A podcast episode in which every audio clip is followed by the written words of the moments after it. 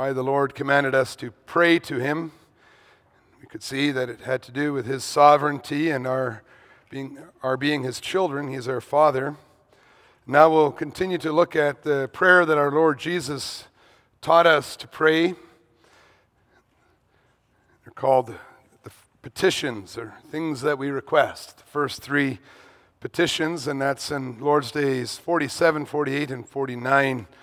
Uh, if you'd like to read along what we confess there, you can find it in the Book of Praise, also in the pew in front of you, and it's on page 561. And here the church confesses what is the first petition? Hallowed be your name. That is, grant us first of all that we may rightly know you and sanctify, glorify, and praise you in all your works, in which shine forth your almighty power, wisdom, goodness, righteousness, mercy, and truth. Grant us also that we may so direct our whole life, our thoughts, words, and actions, that your name is not blasphemed because of us, but always honored and praised. What is the second petition? Your kingdom come. That is, so rule us by your word and spirit that more and more we submit to you. Preserve and increase your church.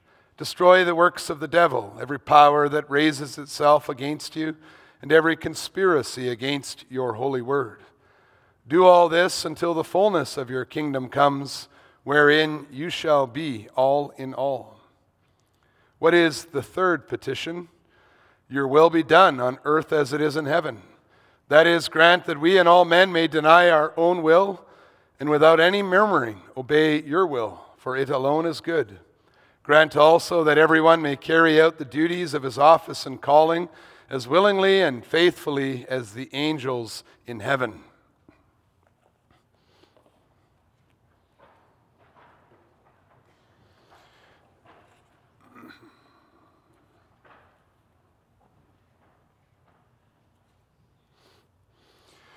Beloved Church of our Lord and Savior Jesus Christ, when Christians are adopted into the family of God, they are restored to the relationship or covenant with Him that the Lord created them to live in.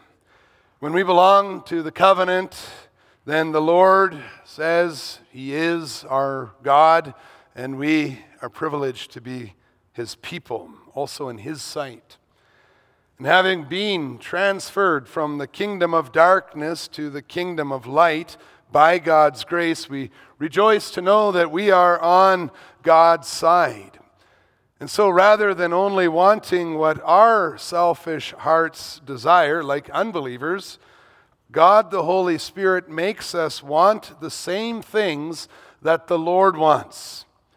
When we follow Christ's model in our prayers, we express our desire to live our lives on the side of the Lord, the creator of heaven and earth, to do everything that belongs to the citizens of the kingdom of heaven, and to submit to his will in everything. The good news is that when we are on God's side and when we are praying for the things that he desires, we can be sure of getting what we ask for when we pray. God has obtained the final victory over sin and all his enemies for us in Jesus Christ. So that one day we can worship with unhindered, or we can worship him unhindered forevermore. And isn't that really what drives all our prayers? Isn't that what we really are desiring when we pray? And so in this, we could be compared to a player, soccer player, who is invited to play with a favorite soccer team. Now, that soccer team that you're invited to play with is already ahead of its opponents by eight goals, and there's only a few minutes left to play. Although the other players have done all the hard work, we still want what they want. We're delighted to be a part of the victory. The act of praying is like donning the jersey of that winning team, already thanking the owners and the coaches for the opportunity to play under their leadership, and telling everyone that you want to get out there on the pitch and join in on the last plays. We pray to God with the sense of belonging, with the sense of team spirit, less interested in our own individual play than we are eager to see the fulfillment of all God's plans. And at the same time, like a player who knows there are still several minutes left on the clock and there's more playing to be done, our prayers recognize that God's kingdom is not yet all in all, that creation is still groaning that our Heavenly Father still has work to do in our hearts and in all creation. Although we know we are playing on the winning team, we have not yet received the crown of glory. We depend on the Lord to, to guide us as we seek to fulfill our responsibility that He has given to us on the great playing field of the universe. We pray because we eagerly desire to see all those things that God told us that He wants to see, that His name be hallowed, that His kingdom might come, that His will be done. And I preach to you the gospel of Christ's victory under this theme. Prayer expresses our desire for all that God desires the glory of His name, the fullness of His kingdom and the dominion of his will, desiring the same things as the Lord desires. We ask the Lord in prayer to guide us in the truth that he has revealed to us so that we don't waste our time praying to anything that is not him. We are aware, even as we are praying, how often we end up sinning against the second commandment by praying to a being of our own imagination, and so often expecting things that God never promised from a carved image that is a mere projection of our deceived and selfish minds. That's why we pray that we might rightly know God from His Word and His works, that we might speak to Him in a way that fits His majestic glory, that we may truly align our desires with His desire. And knowing that we can only come to know God and His will from His Word, the first petition of the Lord's Prayer drives us to the Word of God that we also read together this afternoon so that our prayers can be in accordance with His will. The prayer of Jeremiah in chapter 32, verse 16 or 17 it begins with Jeremiah hallowing the name of the Lord. If you want to hallow the name of the Lord, you should look closely at this prayer. We'll do that together. His prayer, inspired by the Holy Spirit, reveals what it looks like to express our desire to serve on the Lord's side as his kingdom is advancing in a hostile world. And so, if you have your Bibles open in front of you, you can follow along. You can learn. We can learn together what that means to pray according to God's will. Through Jeremiah's prayer, we look like we learn what it looks like to begin our prayers. We take note of how Jeremiah addresses the Lord God at the beginning of his prayer with words of recognition. He says, Ah, you, I, I know who you are. I am your child. And then he continues to use the names and titles that the Lord God gave his church to use when they speak to him. He says, Ah, Lord God, my master, my faithful covenant Lord. And then you'll notice that Jeremiah, just like the believers did in Acts 4, he goes on to speak back to the Lord what the Lord has revealed to us in His Word about the amazing works of creation and deliverance. And so Jeremiah rejoiced in the knowledge that God created the heavens and the earth. And yet, this God who created the heavens and the earth also had stretched out his arm toward the earth in power and in compassion to protect and save his people. We can hallow God's name by expressing our confidence in him. Look at, look at verse 17. Jeremiah in his prayer, he says, Lord, nothing is too hard for you. And then he rejoiced in the steadfast love and mercy of God that remains even when he in his justice punishes sinners. Like Jeremiah, then we hallow God's name when we confess. Like you can read in verses 8 and 19, 18 and 19. You can even take these words on when you pray, Great and mighty God, whose name is the Lord of hosts. Host points to, to innumerable numbers of, of angels that he is over. Great in counsel and mighty indeed, whose eyes are open to the ways of the children of man and when we tremble with Jeremiah, even as we speak of the Lord who revealed himself in his word, we, we tremble before the holiness of God. We recognize our sins. The Lord God wants us to know as we pray to him that he is, is great and awesome in his holiness, and we are undeserving sinners that depend on him completely. And as we consider Jeremiah's prayer and compare it with the prayer of the believers in Acts 4, we will notice that in order to hallow God's name rightly, we have to know His Word, the Bible.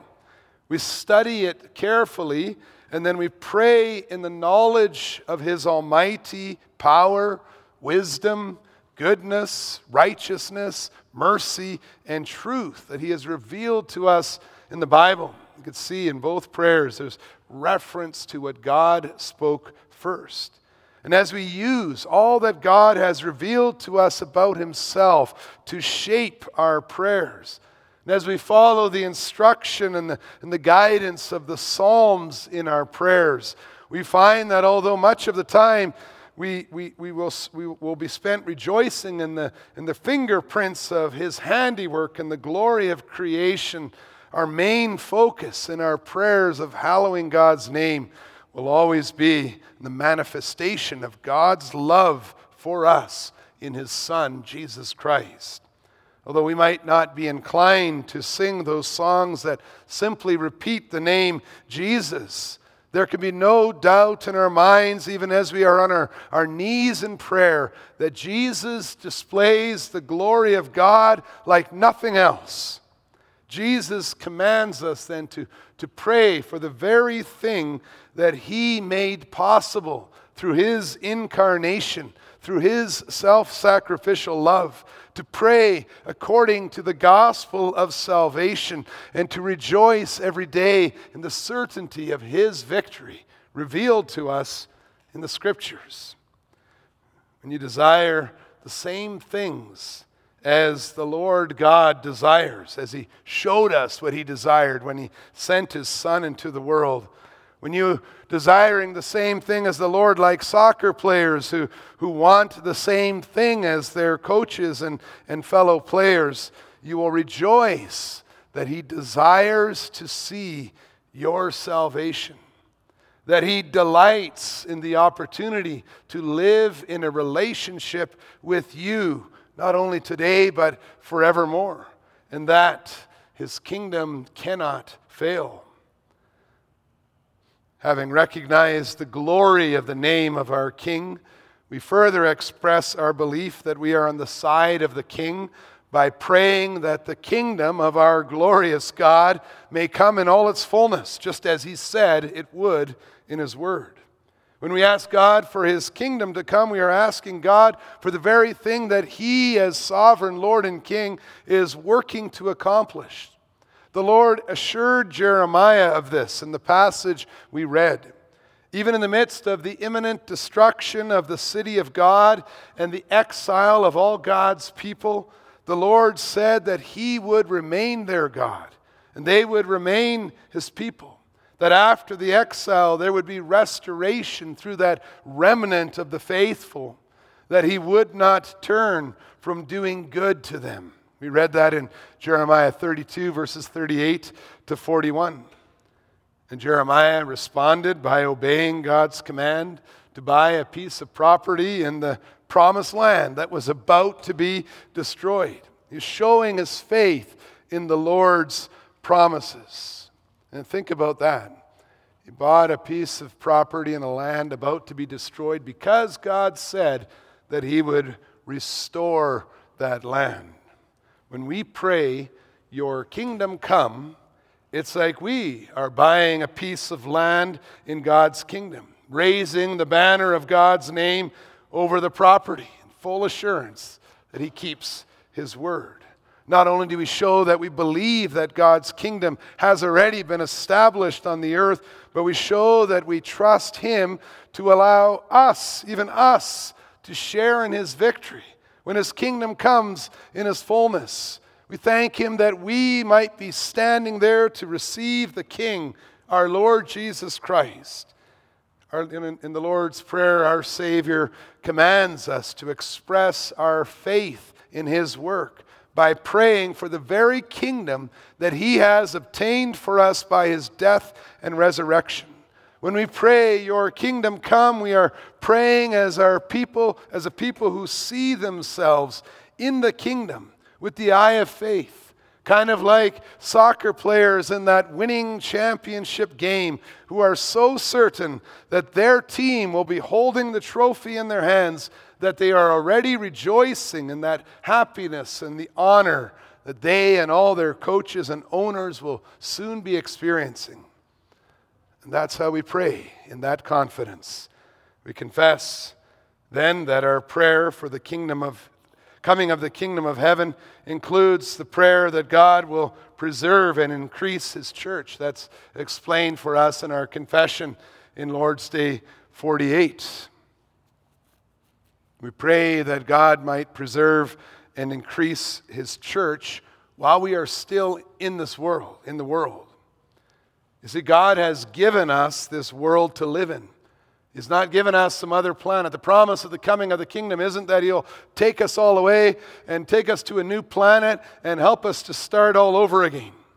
Jesus Himself explains that He has not come to take us out of the world, but that so His kingdom might overcome the world.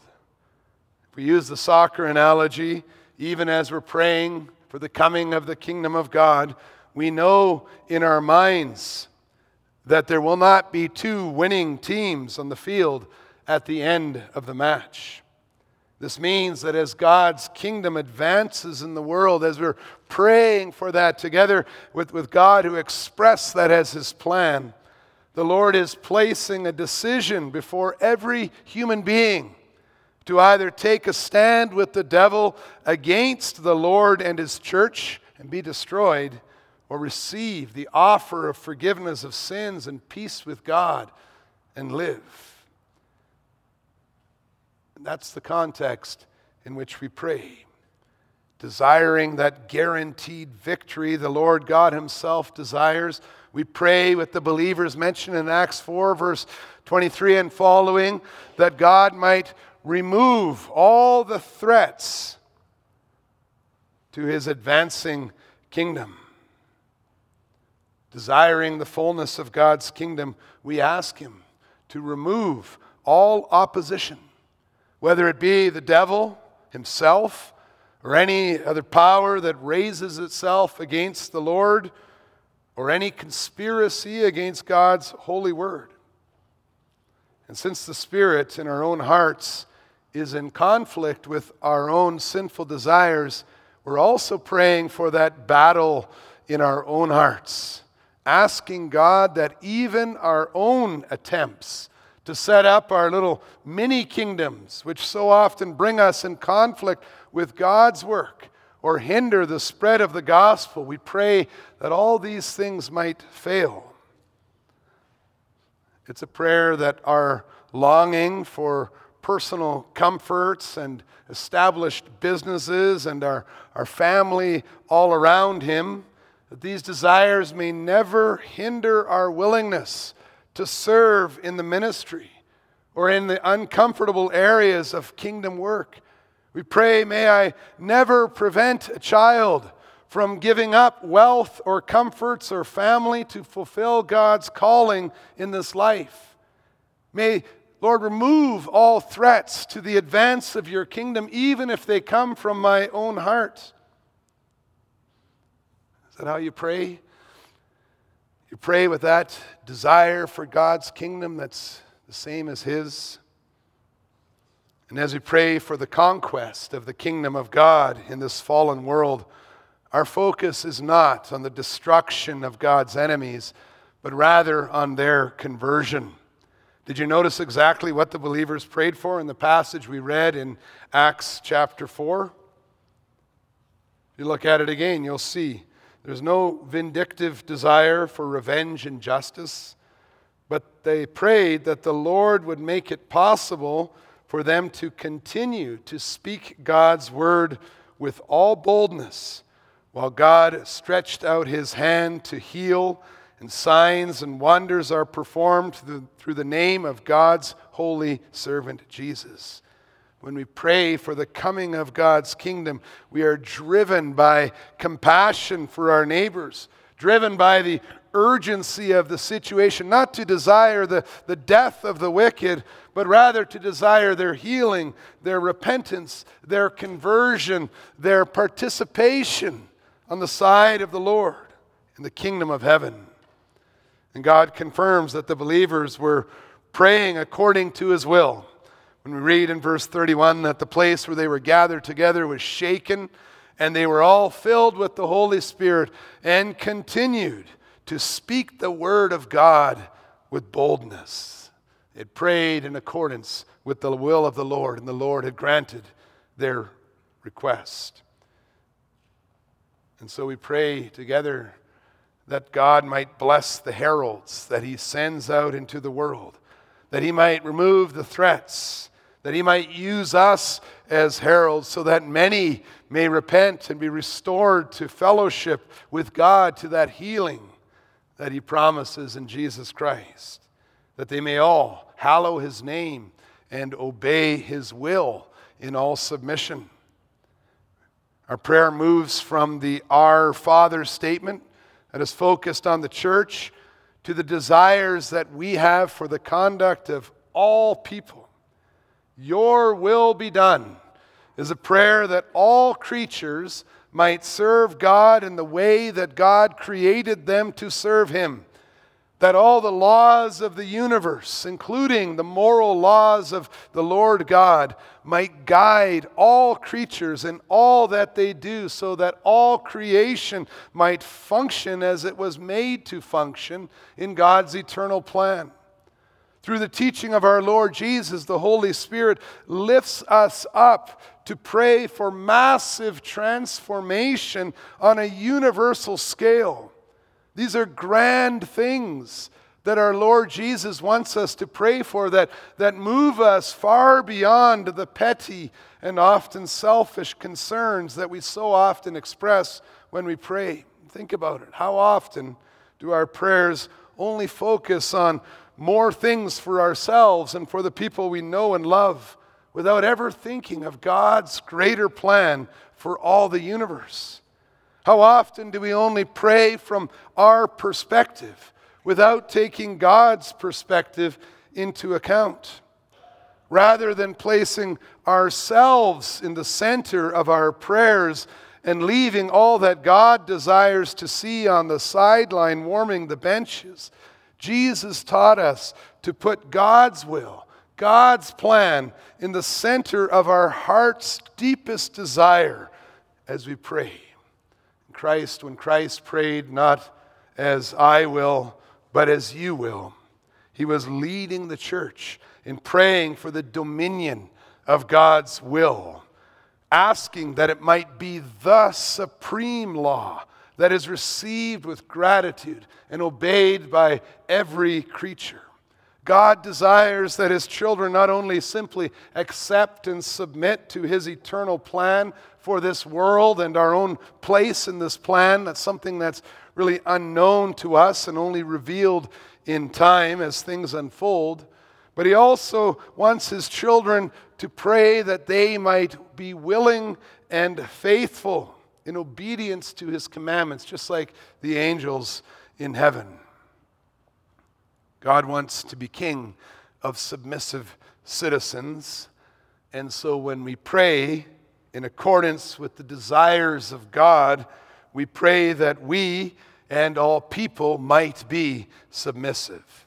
And this submission begins with the desire to seek forgiveness from the Lord for the sins that we have committed so that we might be declared righteous in the way that He has established, which is not by our own merits, but through the work of His Son, Jesus Christ.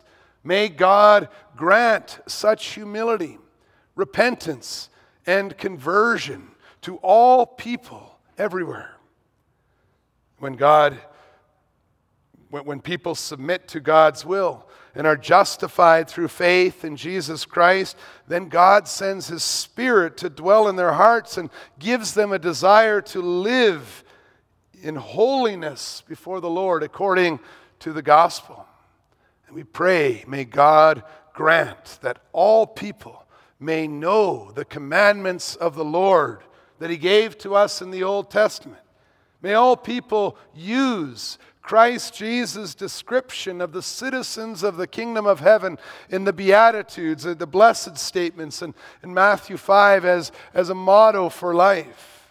May all seek to live in accordance with all that Christ and the Holy Spirit has taught us in the Scriptures. Our prayer that God's will be done expresses our desire that everyone in His kingdom might be wise in their lives, knowing what our task is and having the ability and the willingness to do it well and to His glory. That's what it means to submit to God's plan, whatever our responsibility, whatever our calling may be. May He guide us to be submissive, whether that means waiting for the Lord in times of sickness and trial or whether it means going out and actively engaging in different works that He has assigned to us in His kingdom.